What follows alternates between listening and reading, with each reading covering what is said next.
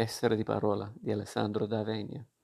Sei stata una delusione, non hai ascoltato un secondo, hai sempre la testa tra le nuvole. Così una madre improvera la figlia di cinque anni dopo una lezione sportiva. La bimba tra le lacrime risponde che glielo dice sempre ma che non è vero. La mamma allora le ripete le stesse parole in tono più alto. Un professore formula l'appello. Uno dei ragazzi risponde con un presente flebile. Il professore si infuria e indirizza parole sprezzanti al ragazzo e a chiunque altro cerchi di intervenire. Queste due scene mi sono state raccontate la scorsa settimana. Non giudico il merito di situazioni che non conosco, ma vorrei soffermarmi sull'effetto delle parole usate che è sicuramente opposto a quello che si vorrebbe ottenere risvegliare l'interlocutore e farlo reagire. L'uomo è un essere di parola, sin dalle origini.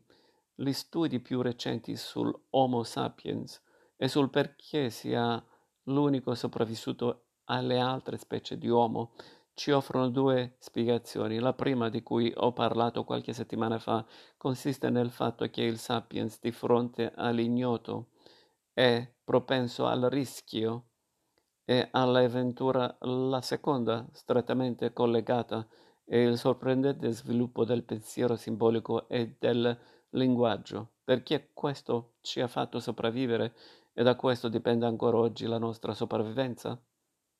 I migliori paleoantropologi, Tombaugh, Bickerton, Lieberman, Tattersall, Horan, sostengono che la cosiddetta discesa della laringe evidente nei ritrovamenti fossili, ha reso possibile alle corde vocali di modulare la voce in linguaggio articolato, poter dire qualsiasi cosa e non solo emettere versi, codice di segnale fisso. Questo ha consentito, primo, il verbal grooming, toeletta verbale, cioè il sapiens fa il grooming, che è proprio di tutti i mammiferi, sono le operazioni di pulizia reciproca, soprattutto madre e figlio, con le parole. Secondo, il pensiero simbolico. Infatti, i riperti di pietre disegnate e di conchiglie forate per collane e ornamenti mostrano la capacità di dare significato alle cose grazie a un sistema culturale aperto e non fisso come per gli animali, messaggi univoci. univoci. I due ele- elementi inter- dipendenti e misteriosi nel loro apparire sono stati cruciali per dare al sapiens un vantaggio evolutivo rispetto alle altre specie di uomo estinte. Oltre a essere più propenso al rischio, usava le parole per raccontare e curare. La parola è la prima e principale tecnologia veramente umana, permette di dare, togliere senso alle cose e di curare, distruggere. L'espressione latina verba volant scripta manent, le parole volano e le cose scritte rimangono, significava il contrario di ciò che oggi intendiamo noi, mettere nero su bianco, carta canta. Indicava infatti che la voce più può raggiungere il bersaglio, mentre lo scritto rimane inchiodato al supporto. Omero chiamava alate le parole ben dette, paragonandole a fe- frecce con le alette che ne garantiscono la traiettoria. Le parole creano la realtà e curano i corpi. Come? risponde Fabrizio Benedetti, medico fisiologo e neuroscienziato noto a livello mondiale per gli studi del, sull'effetto placebo. Farmaci inerti che ottengono effetti curativi nel bel libro La speranza è un farmaco. Il malato spera più di ogni altro. La speranza può essere indotta dalle persone vicine, così come, come da chi cura.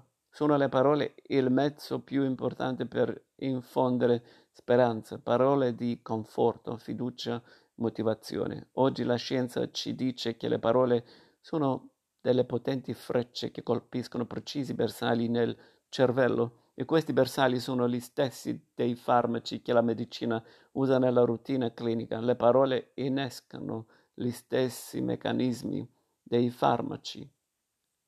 e in questo modo si trasformano da suoni e simboli in armi che modificano il cervello e il corpo di chi soffre. Recenti scoperte lo dimostrano. Le parole attivano le stesse vie biochimiche di farmaci come la morfina e l'aspirina, ma visto che nel corso dell'evoluzione sono nate prima le parole e poi i farmaci, è più corretto dire che i farmaci attivano gli stessi meccanismi delle parole?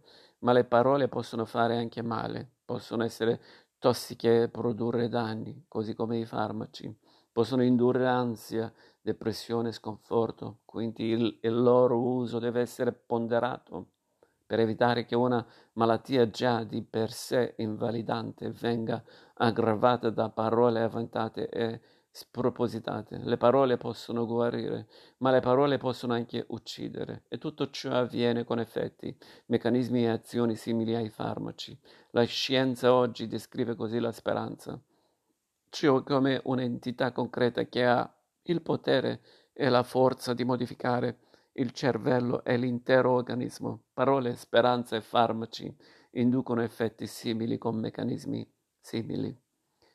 Non è un bene il rarefarsi delle cure casalinghe del medico di base, consulti telefonici e ricette online, senza presenza e parole di cura. Al corpo non bastano. Insomma, il sapiens sopravvive, ma soprattutto vive, riceve più vita attraverso le storie e il verbal grooming, in casa, a scuola, al lavoro.